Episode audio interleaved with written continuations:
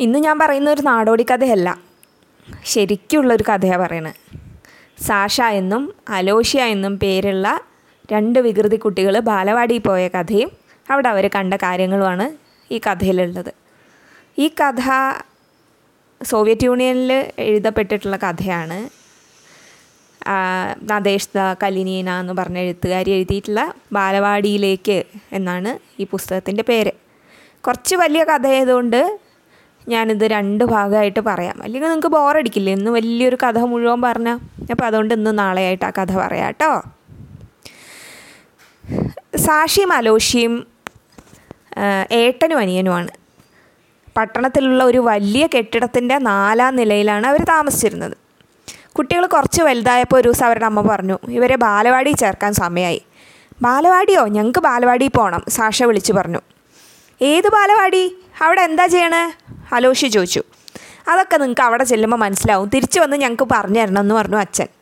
നിങ്ങൾക്ക് അവിടെ ധാരാളം കൂട്ടുകാരെ കിട്ടും. അവരോടൊപ്പം കളിക്കാൻ പോകാൻ നല്ല രസമായിരിക്കും പറഞ്ഞു അമ്മ. അങ്ങനെ അവർ ബാലവാടിയിലേക്ക് പുറപ്പെടുകയാണ്. അമ്മ കുട്ടികളെ ബാലവാടിയിലേക്ക് കൂട്ടിക്കൊണ്ടുപോയി. അലോഷ്യയ്ക്ക് പേടിയുണ്ടായിരുന്നു. അതേസമയം സാഷയ്ക്ക് പോകാൻ നല്ല ഇഷ്ടമായിരുന്നു. അലോഷ്യ അമ്മയുടെ കൈ പിടിച്ച് വലിക്കുകയും വീട്ടിൽ പോവാം വീട്ടിൽ പോവാം വീട്ടിൽ പോവാമെന്ന് പറഞ്ഞ് ചിണുങ്ങുകയും ചെയ്തു. സാഷയ്ക്ക് ഒരു പ്രശ്നം ഉണ്ടായിരുന്നില്ല. അവൻ ബാലവാടി ചെന്ന് മുറ്റത്ത് കളിക്കുന്ന കുട്ടികളെ നോക്കിക്കൊണ്ട് നിന്നു. അപ്പോൾ മുടി രണ്ടായിട്ട് മടഞ്ഞിട്ട് ഒരു ചെറിയ കുട്ടി അവരുടെ അടുത്ത് ചെന്ന് പറഞ്ഞു ഞാൻ വേര ഇവാനോവയെ വിളിച്ചിട്ട് വരാമെന്ന് പറഞ്ഞു. വേര അവരുടെ ടീച്ചറാണ്. അങ്ങനെ ഏറ്റവും ചെറിയ കുട്ടികളെ നോക്കുന്ന ടീച്ചറായ വേര അവിടെ എത്തി. അപ്പോൾ അമ്മ അമ്മയോട് ഹലോ ഒക്കെ പറഞ്ഞ ശേഷം അവർ ചോദിച്ചു നിങ്ങളിൽ ആരാ സാഷ? ആരാ അലോഷ്യ? ഞാൻ തന്നെത്താനെ കണ്ടുപിടിക്കാൻ നോ പറ്റുമെന്ന് നോക്കട്ടെ? എന്ന് പറഞ്ഞു. എന്നിട്ട് പറഞ്ഞു വികൃതിയൊന്നും ബഹളമൊന്നും ഉണ്ടാക്കാതെ മുന്നിൽ നിൽക്കുന്ന നീയാണ് അലോഷ്യ അല്ലേ? എന്ന് ചോദിച്ചു. അമ്മയുടെ പിന്നിൽ ഒളിച്ചു നിൽക്കുന്നത് സാക്ഷിയായിരിക്കും എന്ന് പറഞ്ഞു. അപ്പോൾ സാക്ഷി അത് കേട്ടപ്പോൾ പൊട്ടിച്ചിരിച്ചിട്ട് പറഞ്ഞു അല്ലല്ല അലോഷിയാണ് ഒളിച്ചു നിൽക്കുന്നത് പറയുന്നത്. ഓഹോ ഒളിച്ചു കളിക്കുന്ന അലോഷിയാണല്ലേ നോക്ക് ആ റൂമിൽ എത്ര കളിപ്പാട്ടങ്ങൾ അവനെ കാത്തിരിക്കുന്നതെന്ന് അറിയാമോ? അലമാരുടെ അകത്ത് ബോട്ട് ഉണ്ടാക്കാനുള്ള കട്ടകളും ഇരിപ്പുണ്ട് പറഞ്ഞു. അപ്പോൾ ഇവർ ചെറിയ കുട്ടികളുടെ ടീച്ചറായതുകൊണ്ട് ഭയങ്കര നല്ല ടീച്ചറായിരുന്നു ഭയങ്കര സ്നേഹത്തോടെ പെരുമാറുന്ന ടീച്ചറായിരുന്നു അവരൊരു കൈകൊണ്ട് സാക്ഷിയുടെ തലയിലും മറ്റേ കൈകൊണ്ട് അലോഷിയുടെ തലയിലും പതുക്കെ തലോടിക്കൊണ്ട് അവരെ അകത്തേക്ക് കൊണ്ടുപോകാൻ വേണ്ടി പറഞ്ഞു. നിങ്ങൾ വന്നിട്ട് കോട്ടും തൊപ്പിയും ഊരി വെക്കൂ. ഇത് സാഷയുടെ അലമാരയാണ് ഇത് അലോഷയുടേത് കോട്ട് ഊരി കൊളുത്തിൽ തൂക്കണം എന്ന് പറഞ്ഞു. എന്തുകൊണ്ടാണ് കോട്ടും തൊപ്പിയും വെക്കണേ? റഷ്യയിലൊക്കെ നല്ല തണുപ്പാണ് മഞ്ഞാണ്. അപ്പോൾ കോട്ടും തൊപ്പിയിട്ടിട്ട് അവർക്ക് നടക്കാൻ പറ്റുമോ അല്ലെങ്കിൽ മരവിച്ചു പോവും. അപ്പോൾ ഓരോ ഓരോ അലമാര കാണിച്ചു കൊടുത്തു രണ്ടാൾക്കും. കോട്ട് ഊരിയിട്ട് കൊളുത്തിൽ തൂക്കിയിടണമെന്ന് കാണിച്ചു കൊടുത്തു. തൊപ്പി തട്ടിൽ വെക്കണം ബൂട്ടുകൾ അടിയിൽ വെക്കണം എല്ലാ കുട്ടികളും അങ്ങനെയാണ് ചെയ്യേണ്ടത്. നിങ്ങളുടെ അലമാരയുടെ വാതിലിൽ ഓരോ പടം ഒട്ടിച്ചു വെക്കാം. അങ്ങനെ ആകുമ്പോൾ അലമാര ഓരോരുത്തർക്കും വേഗം തിരിച്ച് അറിഞ്ഞ് മനസ്സിലാക്കാൻ പറ്റുമെന്ന് പറഞ്ഞു.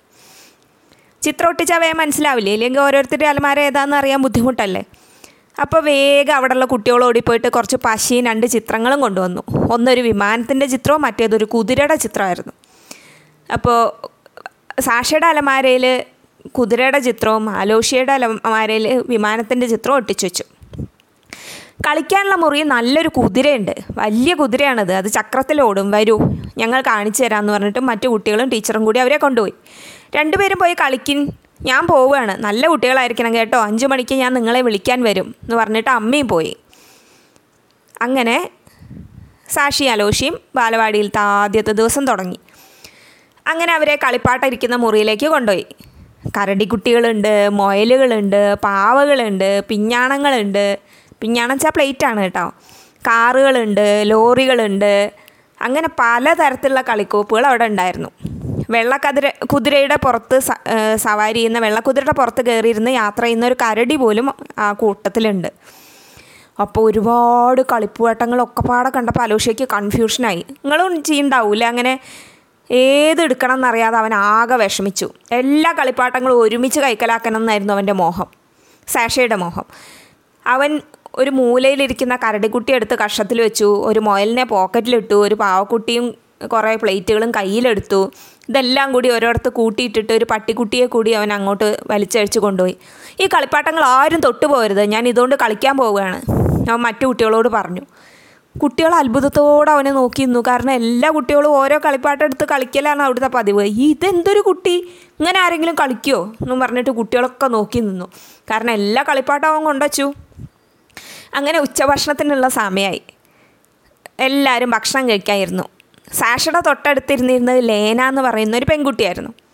അവൾ നല്ല കുട്ടിയായിരുന്നു. പക്ഷേ അവൾക്ക് ഭക്ഷണം കഴിക്കാൻ ഭയങ്കര മടിയായിരുന്നു. നിങ്ങൾക്കും ഉണ്ടാവുമല്ലോ ഭക്ഷണം കഴിക്കാൻ മടി. അതേപോലെ ഭക്ഷണം കഴിക്കാൻ മടിയുള്ള ഒരു കുട്ടിയായിരുന്നു ലേന. അവൾ എന്ത് ചെയ്യുന്നു വെച്ച് കഴിഞ്ഞാൽ ഒരു സ്പൂൺ സൂപ്പ് കുടിച്ചിട്ട് മറ്റു കുട്ടികളെ ഇങ്ങനെ നോക്കിക്കൊണ്ടിരുന്നു. ചൂടാറുന്നതിന് മുമ്പ് സൂപ്പ് മുഴുവൻ കുടിക്കുക ആറിയ സ്വാദ് പോവും. ടീച്ചർ പറഞ്ഞു. പക്ഷേ ലേന ഒരു സ്പൂണും കൂടി കുടിച്ചിട്ട് പിന്നെയും വെറുതെ നോക്കിയിരുന്നു. സാഷ ഭയങ്കര ഭക്ഷണപ്രിയനായിരുന്നു. അവൻ ആദ്യം അവന്റെ സൂപ്പ് കുടിച്ച് തീർത്തു. ഞാൻ മുഴുവൻ കുടിച്ചു കഴിഞ്ഞു. കണ്ടോ എന്റെ പിഞ്ഞാണം? അവൻ പറഞ്ഞു. അപ്പോഴാണ് ലേനയുടെ പ്ലേറ്റിൽ സൂപ്പ് ബാക്കിയിരിക്കുന്നത് അവൻ ശ്രദ്ധിച്ചത്. ലേനയുടെ നേരെ കുറേ നേരം നോക്കിയിരുന്നിട്ട് സാഷ എന്ത് ചെയ്തു എന്നറിയോ?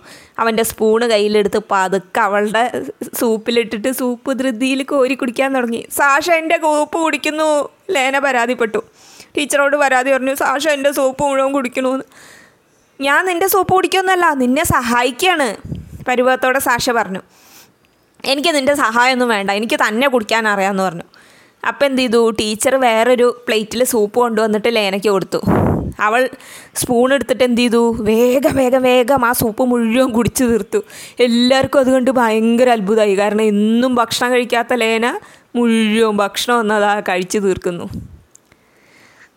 അങ്ങനെ അവരുടെ ഭക്ഷണം കഴിഞ്ഞു.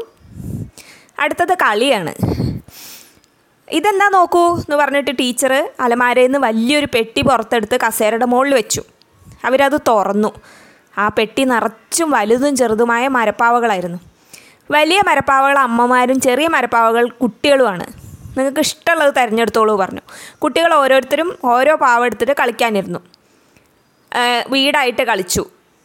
അമ്മ പാവകൾ പാവക്കുട്ടികളോട് യാത്ര പറഞ്ഞ് ജോലിക്ക് പോയി. പാവക്കുട്ടികൾ കളി തുടങ്ങി. തത്തക്കൂടിനടുത്ത് നിന്ന് തത്തയെ പേടിപ്പിച്ചു. പുസ്തകലമാരുടെ ഉള്ളിലേക്ക് കയറി. ലോറിയിൽ സാഷയുടെ പാവ ഒരു ലോറിയിൽ കയറിയിട്ട് മുറി മുറി മുഴുവൻ സഞ്ചരിച്ചു. ഹോലിയുടെ പാവ ഒരു വൻ ഉന്തുവണ്ടിയിൽ മുറി മുഴുവൻ പാഞ്ഞു നടന്നു. ടീച്ചർ പാട്ട് പാടുകയും കൈ കൊട്ടുകയും ചെയ്തപ്പോൾ പാവക്കുട്ടികളെ കുട്ടികൾ നൃത്തം ചെയ്യിപ്പിച്ചു.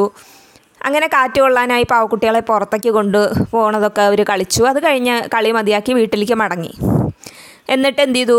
അപ്പോഴത്തേക്ക് അമ്മ പാവകൾ ജോലി കഴിഞ്ഞ് വന്നു. പാവക്കുട്ടികളെ ഭക്ഷണം കഴിപ്പിച്ചിട്ട് എല്ലാവരും ഭക്ഷണം കഴിച്ചു. അത് കഴിഞ്ഞപ്പോൾ ഉറങ്ങാൻ സമയമായി അപ്പോൾ എന്ത് ചെയ്തു? ടീച്ചർ ചെറിയ ഓരോ പെട്ടി കുട്ടികൾക്ക് കൊടുത്തു. ആ പെട്ടിയിൽ ഒരു ചെറിയ തലേണയും പുതപ്പും ഉണ്ടായിരുന്നു. അങ്ങനെ വലിയ പാവകൾ കുട്ടികളെ ഉറക്കാൻ കിടത്തി. ബാലവാടിയിൽ കുട്ടികളുടെ കട്ടിലുകൾ ഇട്ടിരിക്കുന്ന പോലെ കുട്ടികൾ ആ പെട്ടികളെടുത്ത് മേശപ്പുറത്ത് വരി വരിയായി വെച്ചു. പിന്നെ എന്നിട്ട് പിന്നെ അവർ ആ പാവകളെ ജനൽപ്പടിയിൽ കൊണ്ടുവന്ന് വെച്ചു. നമ്മൾ പുറത്ത് കളിക്കുമ്പോൾ ഈ പാവകൾക്ക് ജനലിലൂടെ നമ്മളെ കാണാം. ഓലിയ പറഞ്ഞു. ഓലിയ എന്ന് പറഞ്ഞൊരു കുട്ടിയുണ്ട്. അവൻ പറഞ്ഞു. കുട്ടികൾ ഒച്ച ഉണ്ടാക്കാതെ കാരണം പാവക്കുട്ടികൾ ഉറങ്ങല്ലേ ഉണർത്താൻ പാടില്ലല്ലോ. ശബ്ദം കേൾപ്പിക്കാതെ ഇടനാഴിയിൽ എത്തിയിട്ട് കോട്ടും തൊപ്പിയൊക്കെ ഇട്ടു. പുറത്തിറങ്ങണമെങ്കിൽ കോട്ടും തൊപ്പി ഇടണം. പാവക്കുട്ടികളെ ഉണർത്താതിരിക്കാൻ അവർ പതുക്കെയാണ് സംസാരിച്ചത്. പാവക്കുട്ടികൾ ഉറങ്ങുന്ന സമയത്ത് കുട്ടികൾ മുറ്റത്ത് കളിക്കുകയും ചെയ്തു. ബാക്കി കഥ നാളെ പറയാട്ടോ